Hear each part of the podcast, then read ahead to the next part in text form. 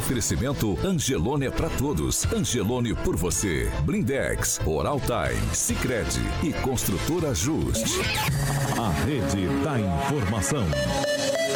Jovem Pan, a rádio que virou T V. Entra no ar, o jornal de maior audiência de Maringá e região. Pan News.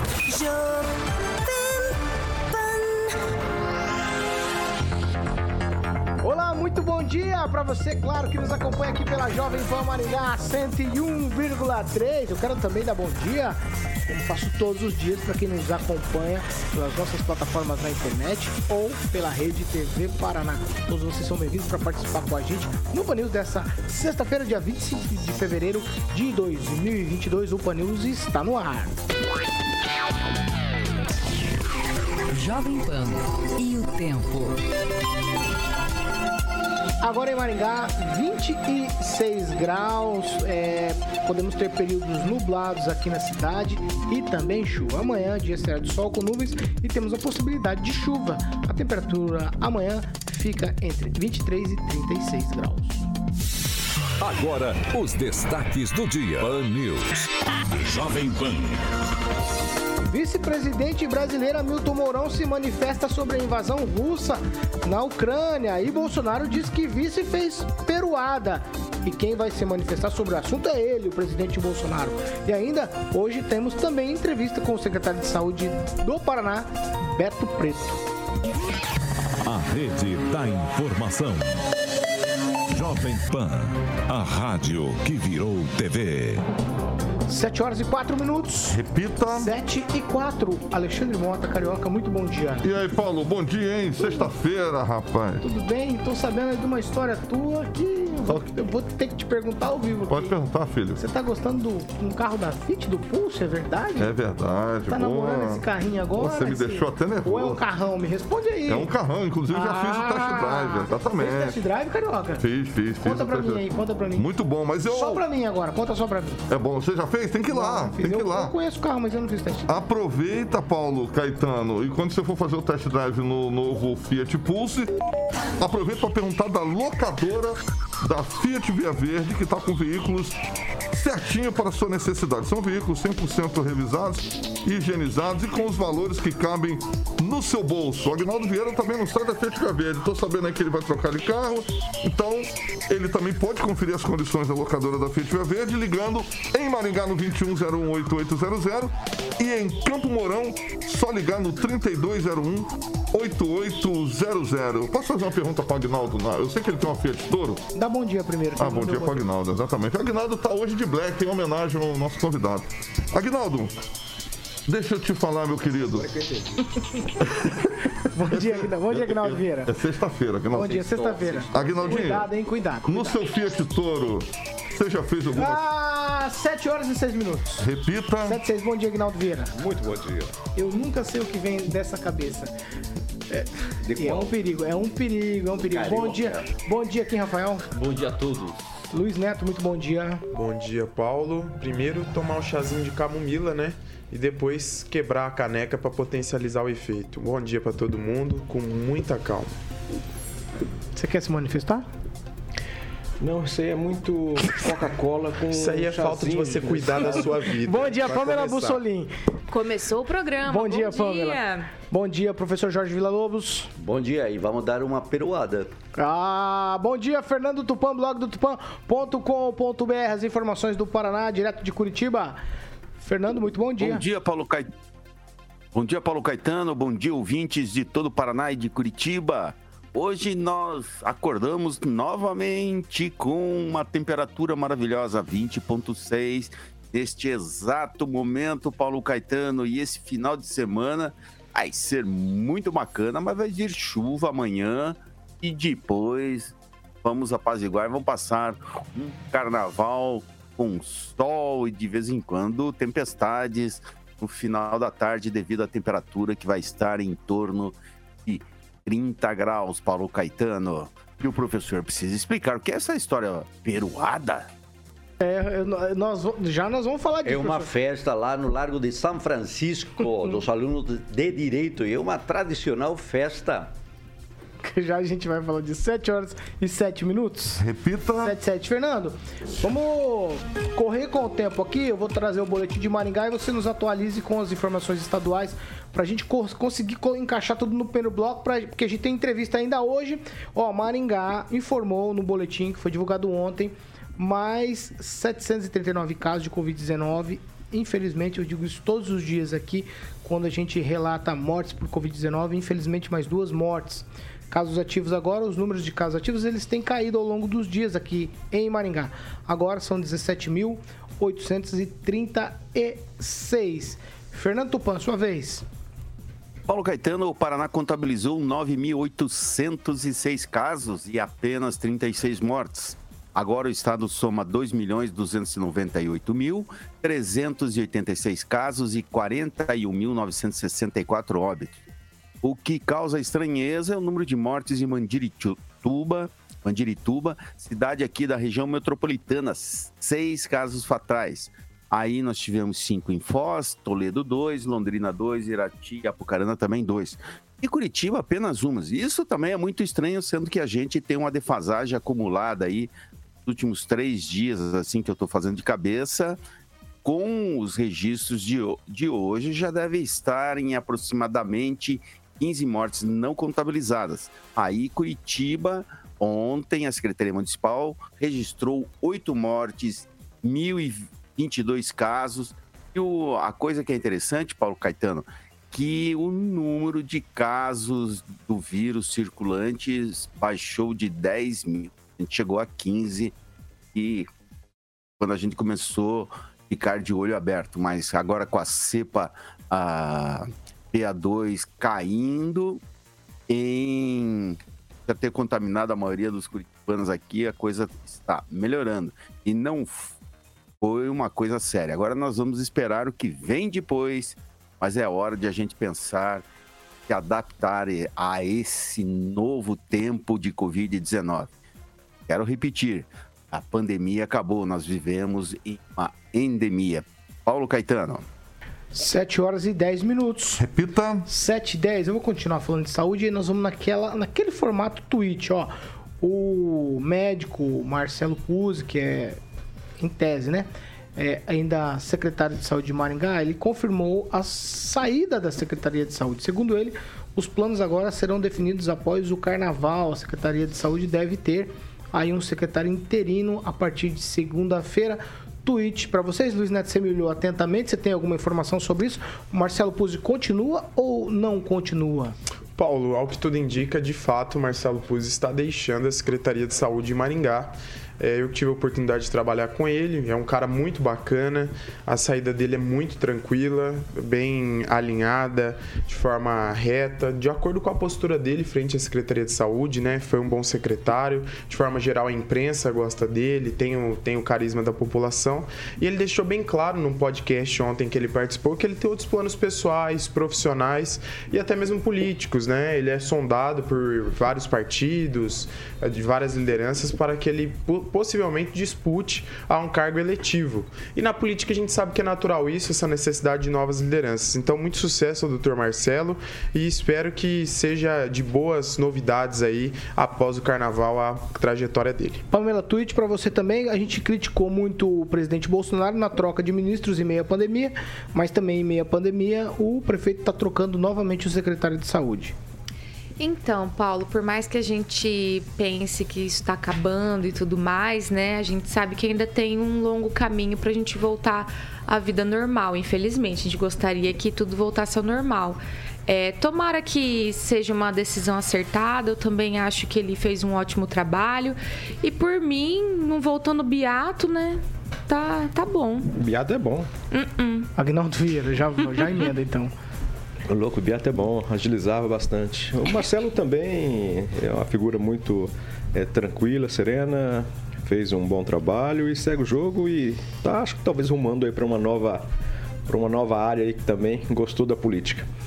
Quem, Rafael, tweet? O secretário de saúde, ele é, dispensa qualquer comentário, né? Porque nas estratégias adotadas aí, principalmente na vacinação, né? Isso não tem nem o que falar, foi referência para todo o estado, inclusive.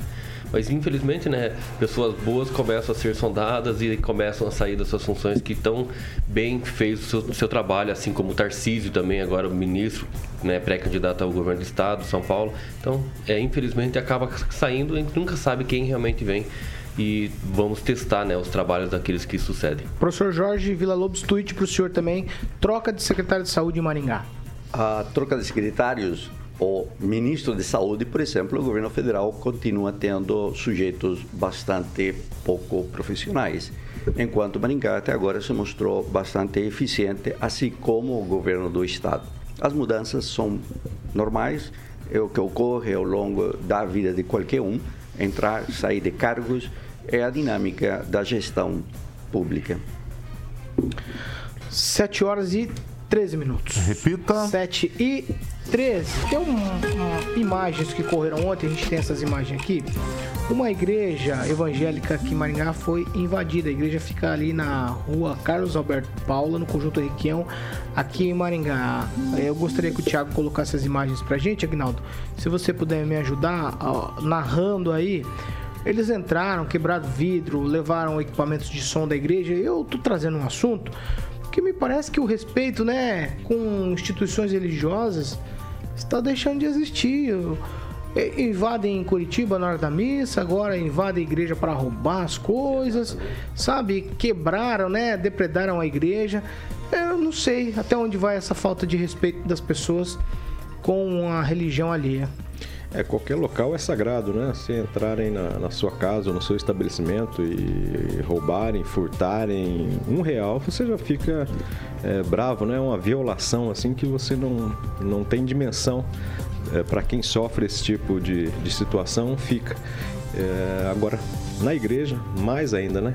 A polícia já, já está atrás, tem algumas imagens que identificam é, o sujeito, me parece, talvez dois participaram, e a polícia tem que pegar realmente, mas aí, às vezes até vai para uma...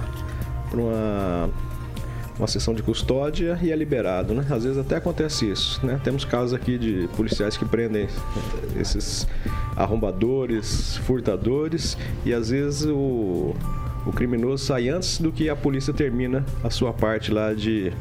burocrática, de relatório, é burocrática, né? Então, uma mas pena. Tem que ser dado exemplo, viu? Acho que ser pego e ser dado exemplo para a sociedade, para a pessoa se arrepender de ter nascido. trinta segundos, quem, Rafael? Olha, o mais interessante é que nas instituições religiosas nós sabemos que a maioria do, do tempo elas ficam abertas, né? Com as portas escancaradas, assim como a católica, evangélica, né? Por quê? Porque está acessível à população. Você pode ir lá, fazer a sua oração, a sua reza. E infelizmente acontecendo esse tipo de coisa deixa muito a desejar, né? A população em si, quem precisa, né, de fazer um arrependimento lá do, dos seus pecados. Eu acho que nesse sentido aí, é melhor, muito melhor, a polícia militar fazer uma correção de forma branda, não deixando escapar, e a justiça também poderia, inclusive, é, ser um pouco mais branda nesse sentido e não deixar é, é, a, livre, né? Livre, leve e solto aí, é, sem... Então não é mais branda, tipo é mais, mais... Ah, então, perdão, é ao contrário do branda. Exato. Ao contrário de branda. Professor Jorge, trinta segundos. trinta segundos. Olha, há inúmeros assaltos aí a residências em Maringá. Eu moro do lado de uma, de uma igreja evangélica e ela já foi assaltada, pelo menos em duas oportunidades, e a minha casa também em um par de oportunidades. Então, o que eu vejo não se trata de uma questão de religião, se trata de um problema relacionado com segurança pública e com um sistema que é bastante frágil para impedir estas situações. Pense alarme, cerca eletrificada, cachorro, câmeras e assim por diante. Fernando Tupan, o pessoal não tem medo nem do, na punição do próprio Deus, hein, Fernando? Estão invadindo a igreja. É, Paulo Caetano, a coisa não tá fácil em lugar nenhum. Também com essa crise provocada por demissões e vários problemas econômicos que nós estamos passando devido à pandemia, leva a isso, né? E tem, e, e, e tem professor aí falando que tem que ter pena de bandido. Pelo amor de Deus, viu? Oh, disso, Tupan. Nós temos, não estou falando temos disso, políticos. Tupan. Eu estou falando, por exemplo, que família é rendida durante roubo em residência e as pessoas são Calma, ameaçadas. Professor. Não, não é uma não questão você, da igreja. Não é um problema de natureza não, religiosa. Desculpa, professor, eu não citei o seu falando. É, professor, segura aí, professor, segura aí, professor. Conclui, Fernando, conclui, conclui.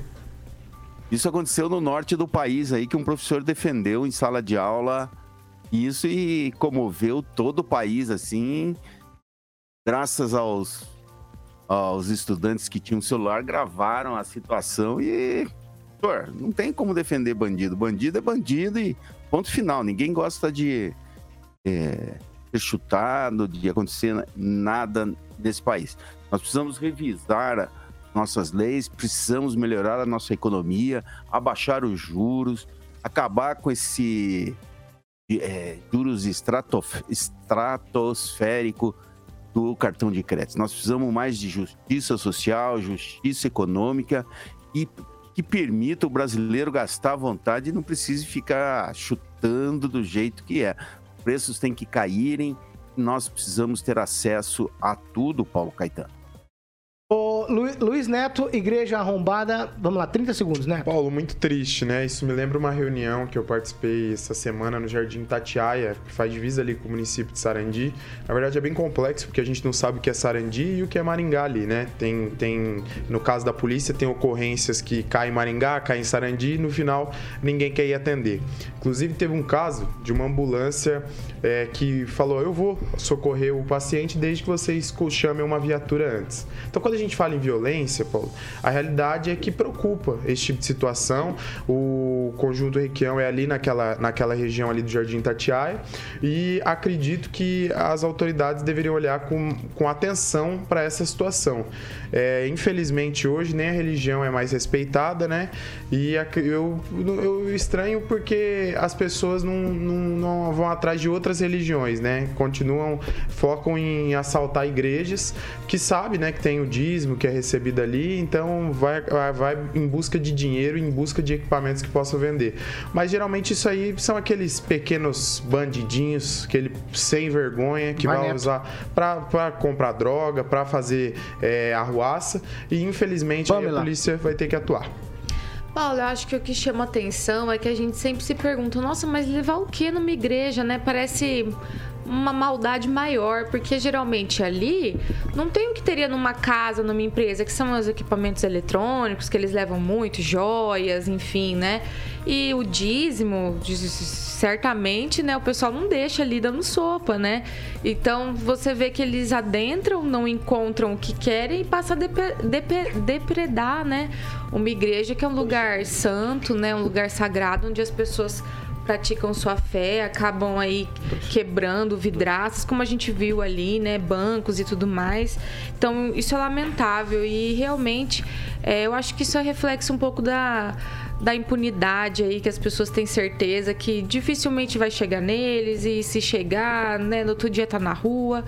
Então, é complicado, a gente precisa rever tudo isso. Vai, professor, tweet, tweetzinho. Tweet, vinte de janeiro.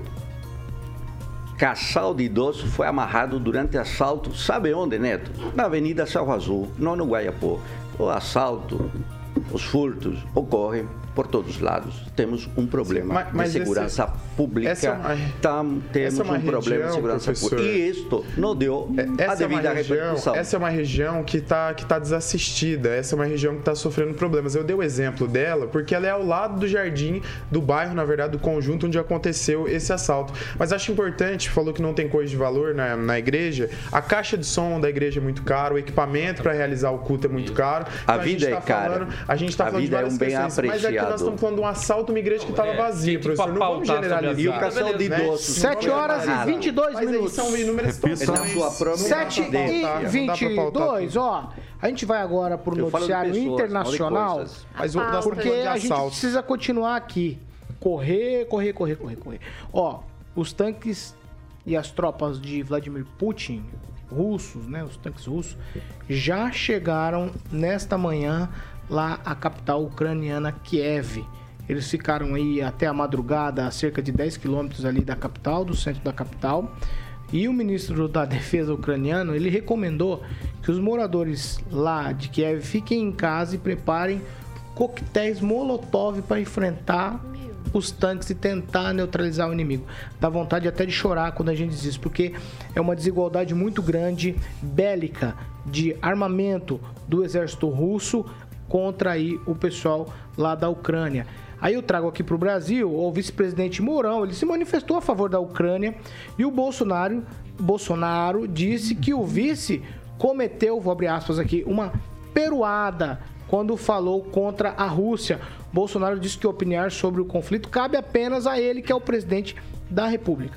Sobre os brasileiros que ainda estão presos lá na Ucrânia, o Itamaraty dizia que estava tudo tranquilo, enquanto o mundo se mobilizou para retirar estrangeiros. Agora, brasileiros estão por conta, estão sozinhos lá. A Embaixada Brasileira diz que não tem um plano para retirada e que brasileiros que tiverem a oportunidade devem sair por conta própria, tentando sair pela Polônia, o que eu acho meio difícil nesse momento. Aí, pelo Twitter, o presidente Bolsonaro disse que os cerca de quinhentos brasileiros que estão na Ucrânia devem manter contato diário com a Embaixada Brasileira. Tudo muito difícil, tudo muito complicado lá na Ucrânia nesse momento. O que me parece, professor Jorge, é que o Zelensky, se eu não me engano, é o, é o presidente ucraniano, Zelensky. né? E, Zelensky. Ele está sozinho, ninguém levantou uma palha, todo mundo falou-se muito, mas ele ficou sozinho lá contra o exército russo. É, dois pontos, duas questões. Primeiro, a ideia do, do Peru e da peruada. Aqui vai uma peruada. Meu Peru não tem noção, viaja a Moscou e desautoriza Mourão. Só isso, professor? A segunda, a segunda é que estamos frente a uma situação, e já todo mundo já disse, complexa. A Ucrânia está sozinha? Não está sozinha. Não está sozinha. Duas razões que demonstram isso. Primeiro, as manifestações internacionais em apoio à Ucrânia e na rejeição clara, contundente, coisa que o Itamaraty não fez. Mas só Bolsonaro manifestação também. Não, professor, ué, quer mandar mas, tropas para quem? Fez sim, fez sim. Vai, vai, deixa o professor concluir. Com a palavra, né? Não se manifestar. Segundo, enviar armas, enviar soldados ocidentais, vou chamar dessa forma, à Ucrânia, e declarar uma guerra. Ou, ou a OTAN mobilizou todas as suas forças na linha de fronteira, porque a Ucrânia não pertence à OTAN. Isso é muito claro. Não dá para cobrar um esforço militar do Ocidente contra a Rússia. Isso já estava posto nas questões diplomáticas e geopolíticas. Conclui, professor. O que se aguardava era que rapidamente a Ucrânia entrasse na OTAN, e isso não ocorreu. E a Rússia reivindicou um Estado neutro, e é o que está ocorrendo. Quem, Rafael?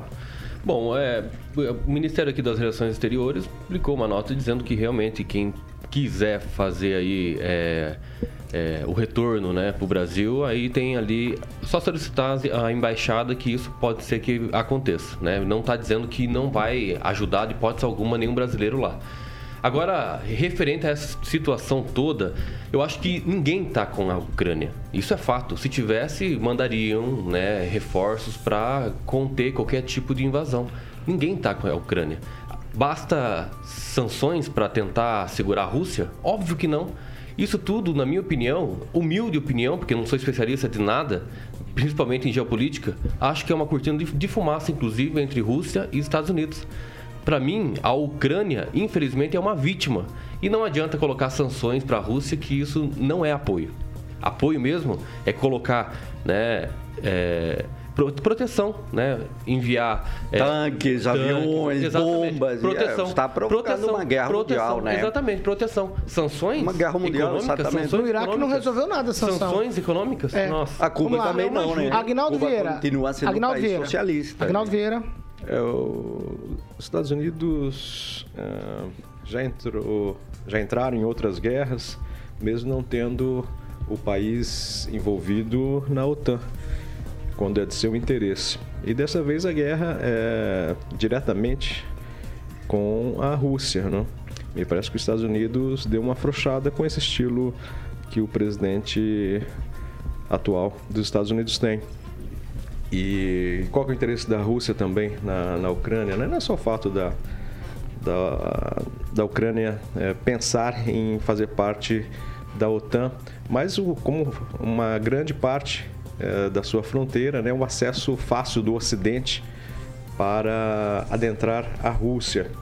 E depois outros interesses também, né, minérios, enfim, é muito grande. E a Ucrânia que foi um... O, o, talvez o maior parceiro da Rússia para se concretizar a ideia da União Soviética.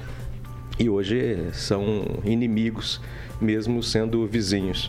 Mas é, eu acho que faltou coragem, faltou é, empenho, porque isso pode se tornar um, mais um genocídio de, contra a população o, da Ucrânia. Então, acho que os países ocidentais tinham que se mexer mais rapidamente.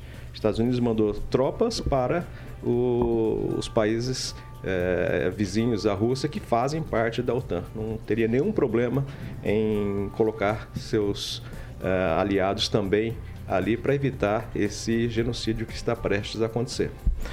Fernando Tupan, um minutinho para você também. O Bolsonaro... Por que que ele não se manifesta e não quis que o Mourão também se manifestasse? Ficou bravo com o Mourão.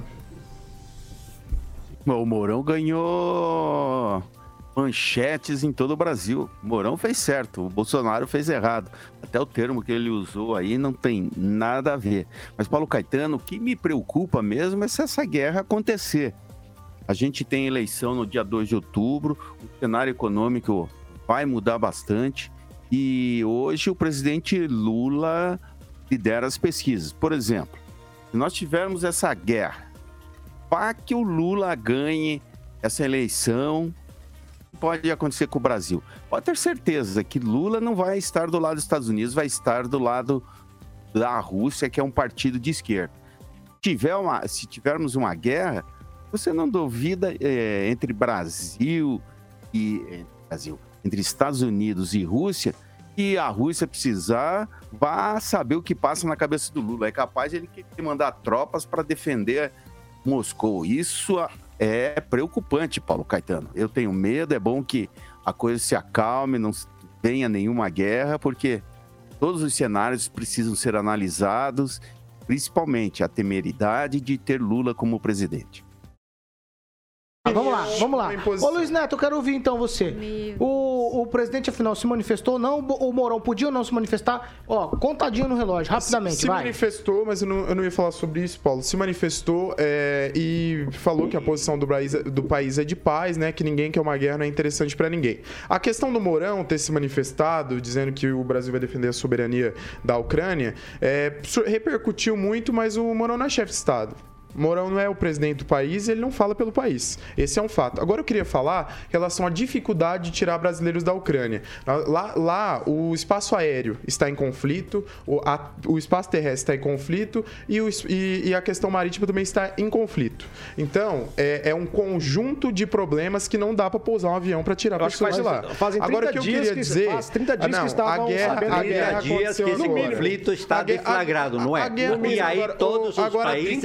Tiraram o cidadão. Quando o Bolsonaro foi a concluir o meu raciocínio. Vamos lá, vamos lá. Eu queria concluir o meu raciocínio, Jorge. Muito professor, obrigado. Conclui, né? trinta segundos então, pra concluir. Só para esclarecer. Agora, agora, um fato importante que a gente tem que dizer em relação a tudo isso é o seguinte: é, essa guerra, né? Ela teve países que ajudaram, mas não estão ajudando como deveriam, né? Porque ninguém quer uma guerra, Paulo. Esse é um fato. Uma guerra, ela prejudica toda a nação, todo mundo. A Rússia e a gente quer. Sabe que os desafios de uma guerra, uma guerra mundial... É, envolve inúmeras, inúmeras dificuldades. Então, nenhum país quer uma guerra. Agora, é difícil essa situação resolver de forma pacífica. O Putin disse o seguinte, que se a Ucrânia se render, né, e tirar o presidente e colocar um governo é, transitório pró-Rússia, acaba Vamos a lá. Guerra. Pâmela Bussolin, para encerrar o assunto. Eu vou me reportar aqui ao perfil da Jovem Pan Maringá sobre o pronunciamento do presidente. Ele disse o seguinte, a guerra não interessa para ninguém, nossa posição é pela paz. Então, para qualquer pessoa bom entendedor, ele está, né, reprovando essa guerra, mas sem tomar um lado específico, e ele está sendo muito esperto e muito inteligente, é isso que a gente espera dele, porque a Ucrânia, judiação, eu estou assim, é, compadecida da Ucrânia, infelizmente foi na onda, né? acreditou que a OTAN estaria ao lado dela, né, depois desse, dessa movimentação, desse convite para ela adentrar, e hoje está lá tomando míssil na cara sozinha, porque o Biden acho que vai esperar trinta dias, né? Não, mas ajudou. Ver... Mandou, mandou, não, ele... mandou armamento, mandou dinheiro. Sim, mas não, mandou, não vai mandou pôr dinheiro. Um soldado lá, gente. Questões é, marítimas, falaram, a França mandou é duzentos soldados. É a popu... Deixa eu concluir. É a população, né, civil com coquetel molotov tentando se defender, infelizmente. Então, a gente tem que ter muita inteligência, muita estratégia para não entrar em conflitos desnecessários. Infelizmente, a Ucrânia acabou envolvida nisso. É a grande vítima da da situação, porque o, o Putin mesmo estava se programando para isso há uns dez anos, de acordo aí com os especialistas em geopolítica. Então, achar que ele já não estava esperando essas sanções econômicas, que ele já não estava prevendo e se preparado para isso, é muita ingenuidade. Infelizmente, hoje eles estão sozinhos. Então, o presidente está corretíssimo de não comprar uma briga que não é dele.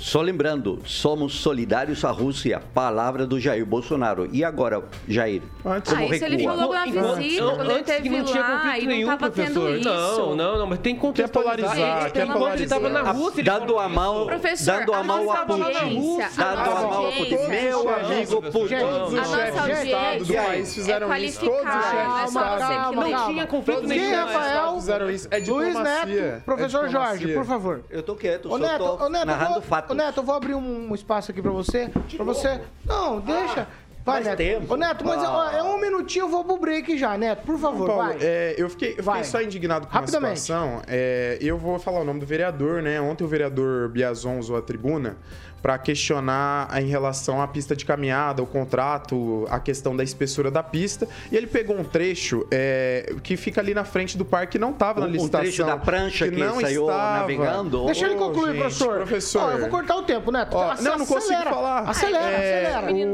O, o que não estava na licitação, né? O trecho da licitação era só aquele pedaço da pista onde foi feito. E ele disse, questionou, colocou possíveis irregularidades é, na, na realização da pista. E eu consegui um pedaço da parte que ia ser descartado aqui da pista, que tem quatro centímetros e meio, tô mostrando para quem nos acompanha. Isso é propriedade pública. E eu acredito o seguinte, inclusive, eu devo, pode ficar tranquilo, professor, do, das minhas responsabilidades eu cuido. Agora, em relação ao vereador, eu a, a, admiro o trabalho dele, mas eu acredito o seguinte, é preciso ter responsabilidade. Quando a gente coloca Vai, né? em xeque, fala com uma licitação, foi, tem possíveis indícios de fraude, questiona a atuação de servidores, pode ser irresponsável. Vamos lá, então, né? denuncie no Ministério Público, porque falar Sete é muito fácil. Usar a tribuna é muito minutos. fácil. Repita. sete e trinta e cinco, a gente vai para um break rapidinho, já a gente tá de volta. Vai ter C P I da pista.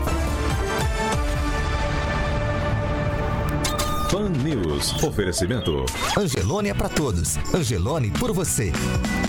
Blindex, escolha o original. Escolha Blindex, a marca do vidro temperado.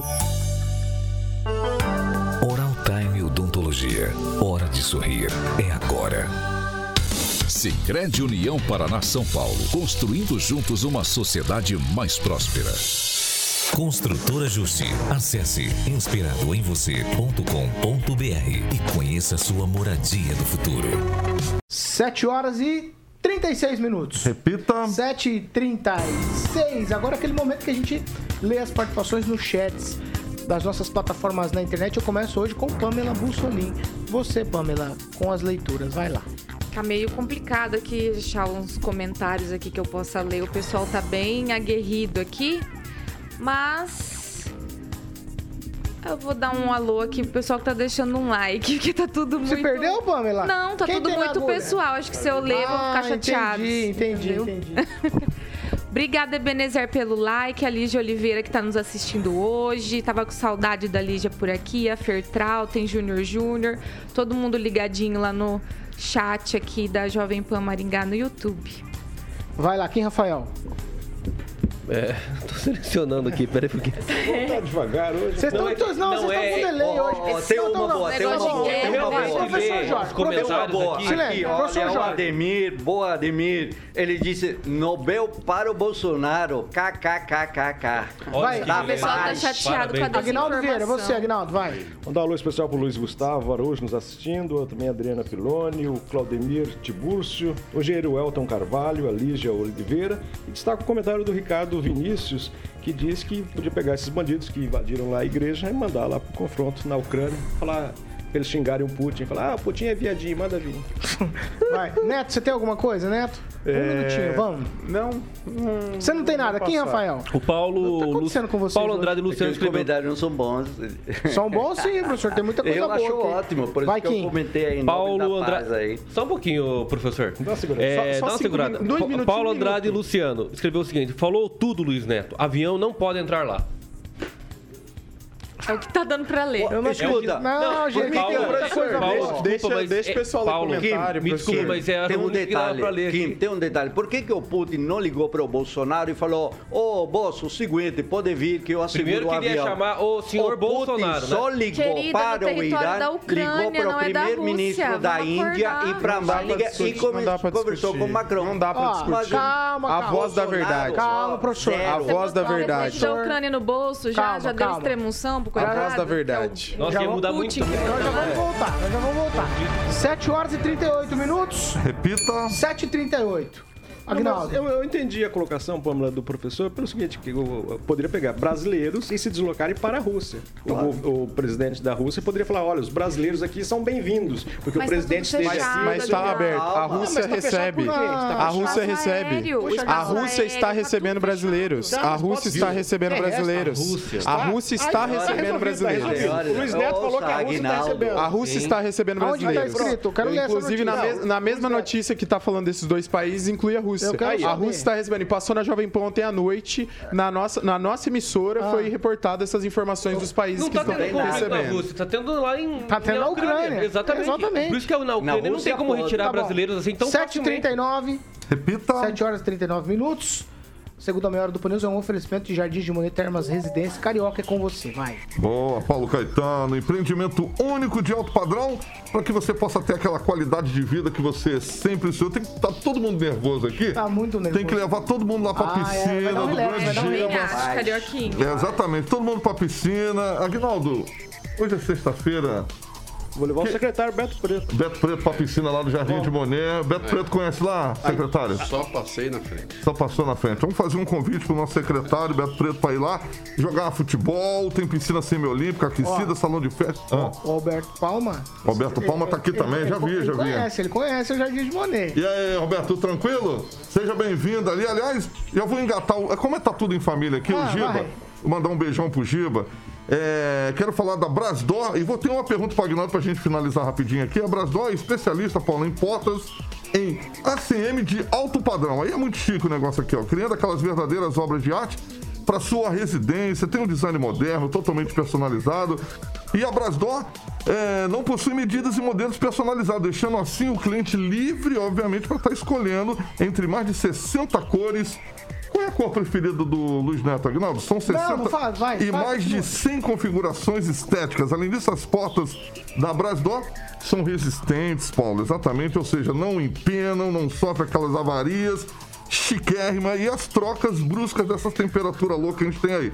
Então, faz a diferença de tudo aquilo que você já viu. Aí, quero mandar um abração pro Alberto Palma, né, que é da família do meu grande amigo Giba, e perguntar pro Aguinaldo. Imagina o Aguinaldo com a sua porta Brasdor.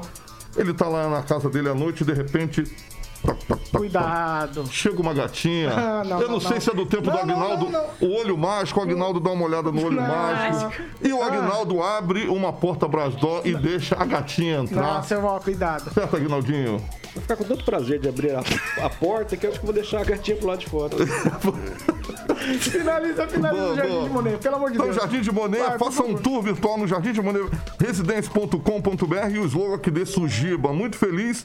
Quem vir visitar, volta pra morar, falar com a galera da Opção Imóveis no trinta, trinta e três, treze zero zero.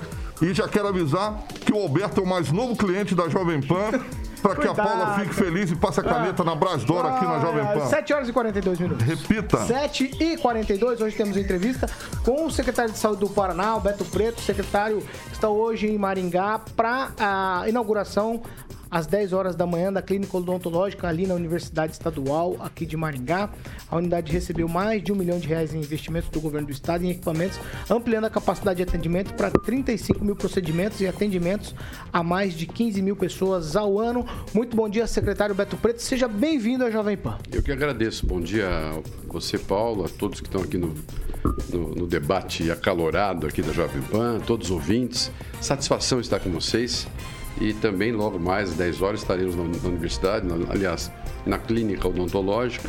Recebeu investimentos de mais de um milhão de reais. Vai aumentar em cerca de cinquenta por cento a capacidade de atendimento. E até chama atenção para isso. Une os dois elos, o elo da academia com o elo da assistência no Sistema Único de Saúde. Então, dentro de uma, dentro de uma universidade, aumentar a capacidade de atendimento, isso diz respeito diretamente àqueles casos mais difíceis de serem abordados, porque temos professores, especialistas. Então, cabe aí um, um grande esforço da universidade de abrir esse atendimento. Vamos renovar praticamente todo o equipamento. E, além disso, também vamos anunciar, é, no mesmo ato, a assinatura, já está valendo, já, já se pagou até a primeira parcela, do novo convênio da Secretaria de Estado da Saúde com os consórcios do Paraná, aqui em Maringá, na região de Maringá, na décima quinta Regional de Saúde, é, o convênio do Qualicis com o Cisamuzep, de vinte e um milhões de reais por, por quatro anos, quarenta e oito parcelas, e uma satisfação assinar isso aí, porque dobra o investimento do Estado do Paraná nos consórcios, uma promessa que nós tínhamos feito no início do mandato. Assinamos Londrina na semana passada, Maringá vamos anunciar hoje, está um pouco mais adiantado que Londrina. Outros consórcios das regionais de saúde já foram, já foram, é, depende do andamento processual, documental, já foram também assinados e nós vamos dobrar. E a tendência é para os próximos dois anos, isso fica também, né, como, como legado, aumentar ainda mais o investimento do Estado nos consórcios, de trinta por cento para sessenta milhões de reais ano de investimento nesse, nesse nosso programa Qualicis e, é, dentro de mais dois anos, passar para oitenta milhões de reais. O Qualicis, ele, ele, como diz o próprio termo, ele vai qualificar a atenção especializada em algumas linhas de cuidado, principalmente gestação de alto risco e condições crônicas, hipertensos graves, diabéticos graves e outros condicionantes, como exames complementares, um acompanhamento mais próximo desse cidadão. E tenho certeza que o trabalho aqui na Cisamuzep vai ser, vai ser importante também. Então, são duas informações importantes, Paulo. Secretário, eu vou emendar a primeira questão aqui para o senhor. A gente sempre, quando fala da Universidade Estadual de Maringá, das questões até do Hospital Universitário, que é onde o senhor vem tratar diretamente, né? Que essa clínica fica ali naquela dependência. Sim. Como fazer para resolver o problema daquelas obras que estão paradas na universidade? Porque a gente sempre, quando fala da universidade, o Neto é muito enfático quando fala isso, são várias obras ali, construções que começam e não terminam. Qual tipo de planejamento precisa ser feito para resolver isso? É, nós, é importante essa tua pergunta, porque, veja, esse mandato nós estamos tentando resolver pendências. Por exemplo, o Hospital de Telêmaco Borba, praticamente pronto, com algumas dificuldades operacionais, desde dois mil e nove. Colocamos ele em funcionamento para atender esse esforço de Covid. Está funcionando já faz praticamente um ano e oito meses. E já temos o planejamento no pós-Covid. Vai se transformar numa maternidade de alto risco para toda a região dos Campos Gerais Norte, mais central do estado. É, não é diferente dos quatro hospitais universitários de grande porte do estado. Londrina tinha uma maternidade finalizando, conseguimos finalizar a obra, colocamos todo o esforço do Covid em Londrina nessa maternidade. Ato contínuo ao final da pandemia, nós vamos recuperar esse prédio para funcionar no seu, no seu estofo inicial, que era, que era a maternidade. Cascavel, uma, sempre com dificuldade de leitos. Conseguimos expandir de dezenove leitos de U T I para cem leitos de U T I no Hospital Universitário do Oeste do Paraná. Inclusive utilizando, entre aspas, a chamada ala de queimados, que neste momento não tem todo o estudo necessário para se implantar. Nós precisamos lá em, lá em Cascavel de mais leitos de U T I. Vamos ter alguns leitos de queimados também. Isso se repete em Ponta Grossa, isso também se repete aqui em Maringá com a ala, aquela ala que nós conseguimos colocar mais, mais equipamentos, mais recursos para a universidade contratar, para o H U contratar mais servidores.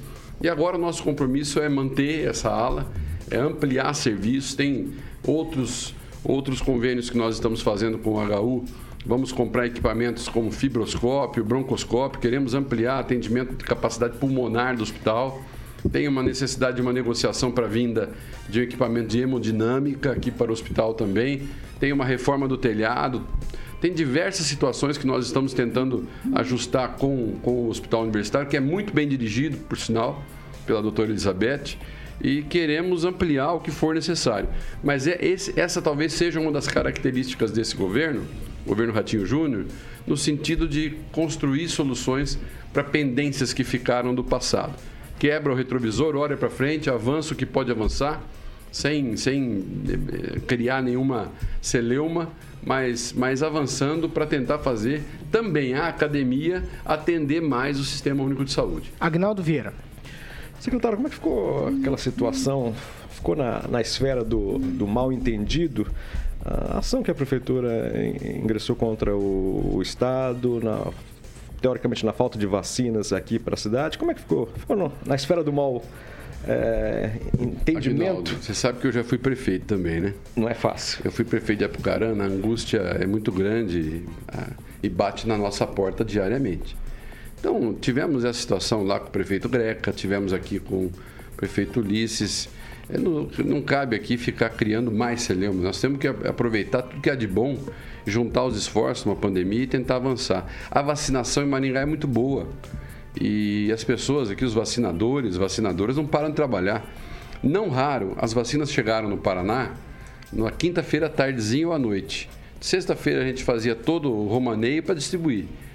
E a distribuição ia chegar sexta-feira à noite no, no, nas regionais de saúde. Está aqui o Ederley, que é o nosso diretor da Regional de Saúde. E o esforço dos municípios não ia, não ia esperar na segunda-feira. É sábado, é domingo, é rodando de noite, é corujão da vacina e vai. Então, assim, todos querem vacinar e no início faltavam vacinas. Nós fizemos uma distribuição absolutamente equitativa. Primeiramente, viemos seguindo o modelo do Ministério da Saúde. Encontramos dificuldades porque temos menos idosos que Rio Grande do Sul, por exemplo, quatrocentos mil idosos a menos. Então, tinha aquela sensação que vinha menos vacina no Paraná e isso foi fazendo crescer a discussão, a angústia. E a partir do final de junho, nós fizemos um reequilíbrio com o olhar do Paraná, mandando mais vacina para quem estava atrás e equilibrando o jogo. Hoje, a distribuição de vacina é isonômica. Você pode estar em Jardim Olinda, em Curitiba, em Maringá, em Santa Fé, é igual, para atender a todos. Agora, claro, quem tem mais força de vacinação, vacina mais. Quem tem uma busca ativa menor, vacina menos. Os municípios maiores têm uma situação de atender mais esse momento aí de, por exemplo, da vacinação das crianças, essas fake news, movimento antivacina. Nós estamos com dificuldades de ultrapassar sessenta por cento de vacinados das crianças. Então, nós continuamos falando, pedindo, apelando, dialogando e demonstrando a necessidade da vacina. Estamos aqui hoje, só o carioca que está com máscara nesse ambiente, mas estamos moderadamente olhando para os lados, não estamos falando o mesmo fluxo. Porém, estamos aqui hoje porque temos vacina. O número de vacinados, é, o número de casos de janeiro foi o dobro do número de casos de janeiro de dois mil e vinte e um. Porém, o número de óbitos foi dez por cento do número de óbitos de janeiro de dois mil e vinte e um. Isso tudo, isso tudo tem relação direta com a vacina e aproveito, se você me permite, Paulo. Claro. Aproveito para dizer o seguinte, diferentemente do que as pessoas estão falando por aí, eu quero, eu quero olhar nos olhos aqui, né, falando no rádio, através do, também do... Da, da Estamos na rede T V Paraná, é, secretaria e também é, na, nos nossos canais ótimo, na internet. Ótimo, quero, mas quero olhar nos olhos e falar aqui no ouvido de todos também. A variante Ômicron não é mais leve, não é mais tranquila do que as outras. A variante Delta, cepa P um, amazônica brasileira, a variante Gama, não. É que nós temos um grande quantitativo de vacinados que conseguiu deixar os sintomas de quem pegou no trato respiratório superior. Mesmo assim, nós temos lá setecentos paranaenses que hoje estão internados nos, nos leitos hospitalares de Covid no Paraná e muitos deles com casos muito graves. noventa, noventa e cinco por cento não tomou vacina, tomou a primeira dose, não tomou a segunda dose, tomou a primeira e a segunda, não tomou reforço E realmente chama atenção tudo isso que está tá, tá acontecendo, mas nós continuamos aí com vacinas nas unidades de saúde, os municípios são nossos parceiros. E respondendo aqui, enfim, a pergunta do Aguinaldo. Aguinaldo, é vida que segue, nós precisamos de todos. Nós não temos tempo de ficar atritando. Vamos para frente, vacinar, mandar mais vacina e continuar pedindo o empenho dos municípios, que são nossos parceiros. Luiz Neto. É, primeiro, agradecer a presença do secretário Beto Preto, dizer que o senhor está muito bem assessorado, o Rodrigo, o Ederley, que está te acompanhando. Obrigado. E agradecer a presença do Alberto também, que é meu amigo. É, secretário, a gente sabe que a pandemia foi de muitos desafios, né? Principalmente para o governo do estado, que teve que administrar tudo isso. E eu queria que o senhor falasse é, qual foi o maior desafio nessa pandemia e se o estado está preparado. A gente sabe que não foi esperado ainda o pico de casos do, do ano novo, se está preparado para esse carnaval, para atender toda a demanda que pode vir a surgir depois do carnaval.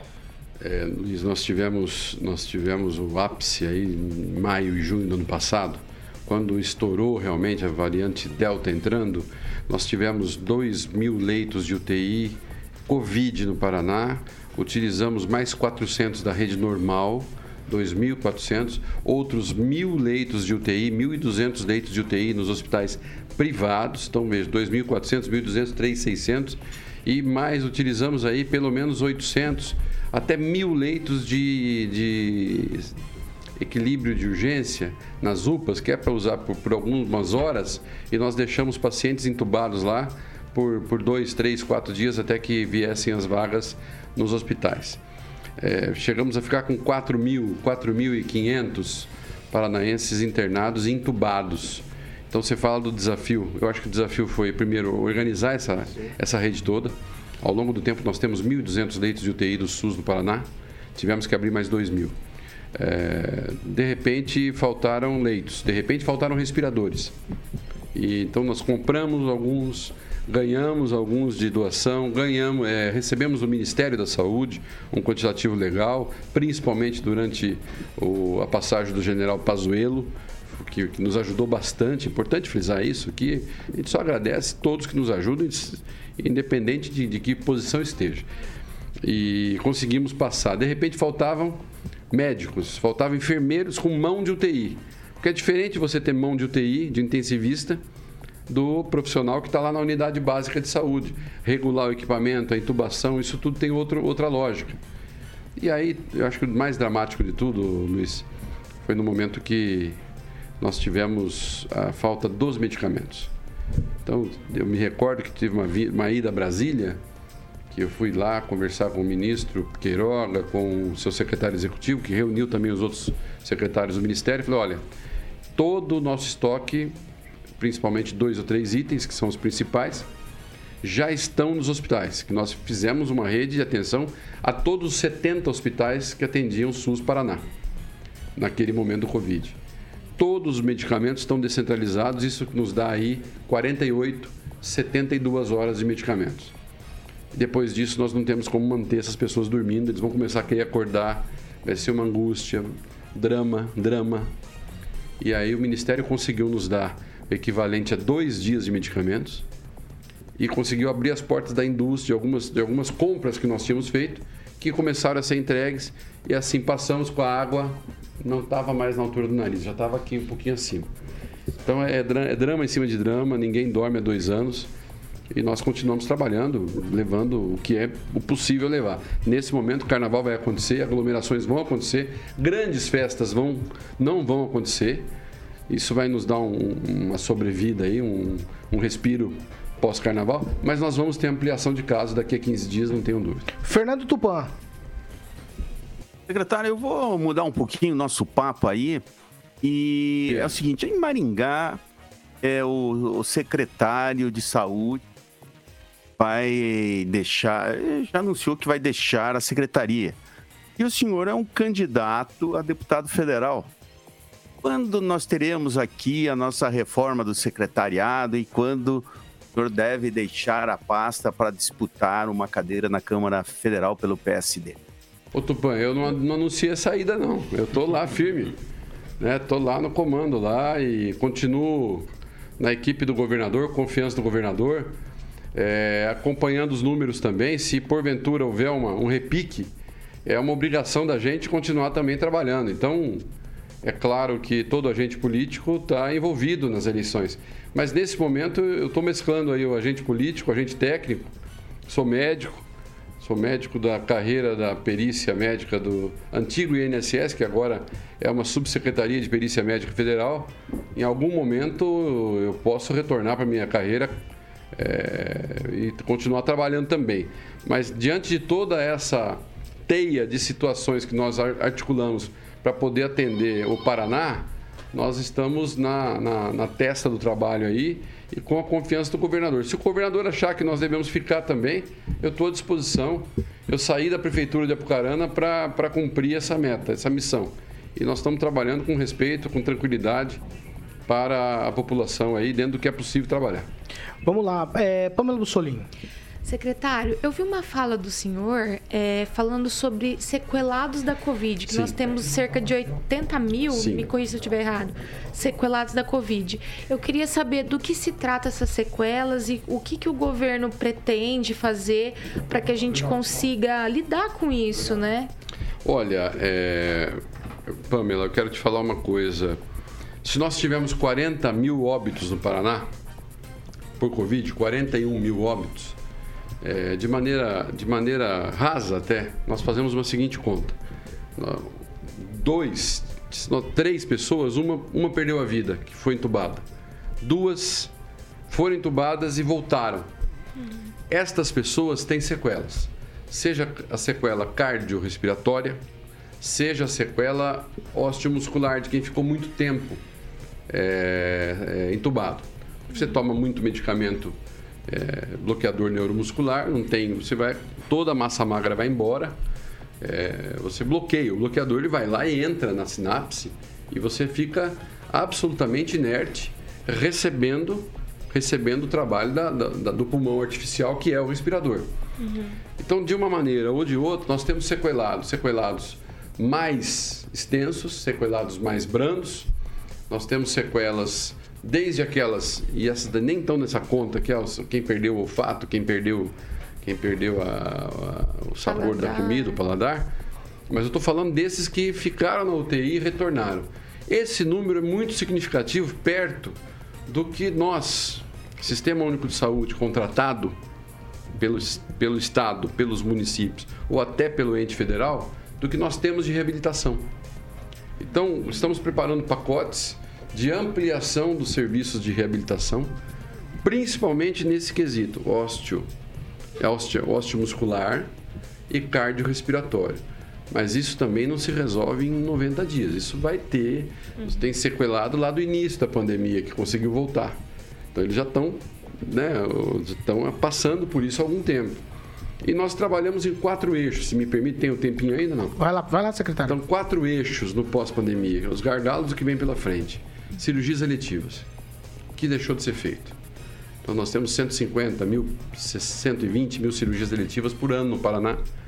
Nós temos aí dois anos de, de, de interrupção vagalume, vai e volta, não faz, vai e volta, não faz, tem um gargalo enorme. Vamos lançar agora o Opera Paraná, o maior investimento de, de, do Tesouro Estadual em cirurgias eletivas da história, eram doze milhões por ano. Vamos lançar agora cento e cinquenta milhões de reais para tentar recuperar sessenta, setenta mil cirurgias num mutirão para continuar retomando cirurgias eletivas. Segundo ponto, cuidar das condições crônicas. Voltar à unidade básica de saúde a cuidar do diabético, do hipertenso, do, do, do paciente com bronquite, com asma brônquica grave, é, fazer a vacinação não Covid, fazer a puericultura, fazer a, co- a coleta do preventivo de câncer de colo de útero, que ficou no segundo plano. Tudo isso, voltar. A reabilitação dos sequelados. E o quarto item, que não é tangível, não pega, não é palpável. Saúde mental. Com quarenta mil óbitos no Paraná, nós vamos ter um, um luto coletivo que não cessa em, em sessenta dias. Isso vai carregar. A sociedade ocidental, de um modo geral, ela quer velar o seu ente familiar, quer fechar o caixão, quer sepultar. E nós não tivemos nem isso. Quando o caso era de Covid, caixão fechado, duas horas, sepulta. Tudo isso mexeu muito com a sociedade brasileira. Nós vamos ter que ultrapassar isso em algum momento. Então, nós precisamos de mais apoio nas equipes de saúde para esse quesito da saúde mental. Temos trabalhado com capacitação, mas é um ambiente muito difícil, precisamos de mais profissionais especializados, não é fácil. Ao longo dos últimos vinte anos aí, no Ministério da Saúde, depois da mudança da lei, da reforma psiquiátrica, nós tivemos a desconstrução desse setor e efetivamente o dinheiro dos manicômios não veio para a psiquiatria, não veio para a saúde mental. E o número de C A Ps é vinte por cento do que nós deveríamos ter. Então, é um processo que também sessenta, noventa dias não resolve, é uma política pública para cinco anos, para dez anos. E, e importante, com a cobrança da imprensa, também colocando isso como pauta, pauta dos assuntos pós-Covid. Professor Jorge, um tweet para a pergunta, eu vou pedir para o secretário tweetar também a resposta. Vai, vai, Você professor. Foi reeleito como prefeito com mais de oitenta e nove por cento de votos e foi o prefeito reeleito com maior proporção de votos do e Brasil. Apucarana.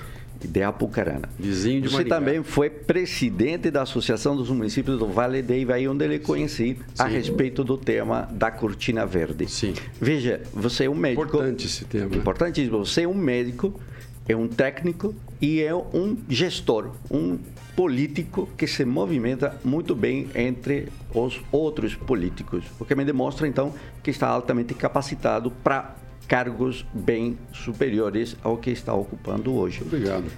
É, é meu pensamento, ou como diz o outro, meu sentimento. Mas eu tenho uma questão. Quando você é médico e a gente está no estado do Paraná, que é um estado agrícola e a aplicação de agrotóxicos está intensa, como se vai lidar, e me parece que sua pauta é a saúde, como se vai lidar com a deriva dos agrotóxicos nas nossas cidades do Paraná?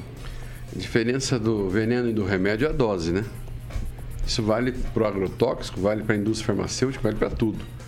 É, essa ponderação, ela tem que existir sempre.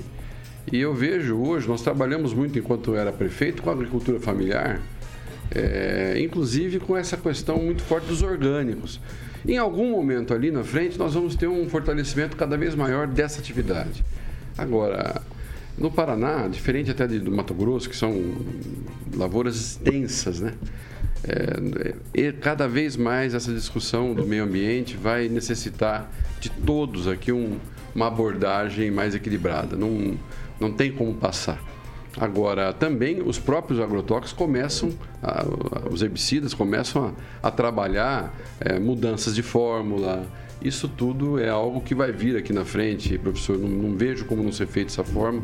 E, inclusive, acompanhando aí também com os esforços de, todo, de todos os esforços científicos que estão também somando as informações. É um trabalho que vai, que vai, ser, vai estar na pauta, eu vejo, dos próximos dez, vinte anos.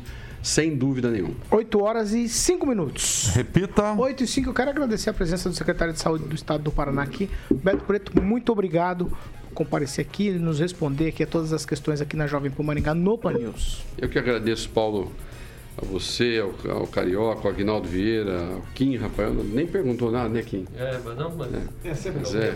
é. Ao Jorge, ao professor Jorge. Ao professor a gente faz Vila piada Lobos. Depois com ele, secretário, fica é, tranquilo. É, é, a gente faz. A Pâmela também, ao Luiz Neto, que está aqui do meu lado, ao querido Tupan, lá de Curitiba, essa referência. Hoje não está aqui o Rigon, né? Rigon tá no programa do pessoal que tem um pouquinho mais de idade, é, ah, é? Secretário. Segunda divisão das é, é, segunda divisão. É, segunda edição, pessoal, dezoito horas. Pessoal cabeça branca. Exatamente. Aí, tá bom. Um abraço para vocês, para a audiência toda, que Deus abençoe. E deixar aqui, gente, o, o pedido da vacina. Quem puder vacinar, vacine, é importante. Nós estamos num momento que é de equilíbrio, mas para poder continuar nesse momento de equilíbrio, precisamos da vacina de todos aí. Que Deus abençoe todos vocês aqui da Jovem Pan e seus ouvintes. Tá certo. Ó, vou dar tchau por atacado. Tchau, Aguinaldo. Tchau, Kim Rafael. Valeu, tchau, Pedro. Luiz Neto. Bom, tchau, Pâmela Bussolin. Tchau, professor Jorge. Tchau, Fernando Tupan. Bom final de semana para vocês. Carioca, hoje é dia de maldade. Você tem é. alguma coisa? Hoje é dia de maldade. Você não vai falar, ó, do Peru. Ó, o cuidado, ó. Cuidado com o que você vai falar. O Alberto Palma tá aí ainda. Tá, tá, tá aqui, tá aqui. E o secretário, tenho medo de você nesse horário. Secretário Beto Preto. O que, que você vai... Tchau. Sou fã do secretário, você sabe, né? Tchau. Eu sou fã dele. Então vai. Dele e do Ratinho. Então vai. É, Cidade Negra, ci, Cidade é? Negra, a estrada. É Fluminense? Não, não sou, o secretário, sou vascaíno, secretário. Então, ó, entre Fluminense, Botafogo e Vasco, eu sou Fluminense. Sim. Aqui no norte do Paraná, nós já somos uns vinte. dois e vinte. Vascaíno tá enchendo uma Kombi. Então... É, não fala, não fala, não fala isso que eu, o meu time foi comprado. Não, não, não, agora vai crescer. Secretário sabe, secretário sabe. Dia de maldade, hein? Agnaldo, Cidade Negra, uma nacional, a estrada. Do tempo que o secretário, é. quando matava a aula na, na U E L, fazendo medicina, ia pra, não, ia pra, pra boate societar lá é, no, dentro do shopping é, é. e na Cogumelos também. Matou a aula, mas também. Bom aluno, bom aluno. É, é. Tem algum dia de maldade? Não, sexta-feira tá de carnaval. Cara, sexta de carnaval. Não tem mais carnaval, acabou o carnaval. É aquela. Você vai do que, Luiz Neto?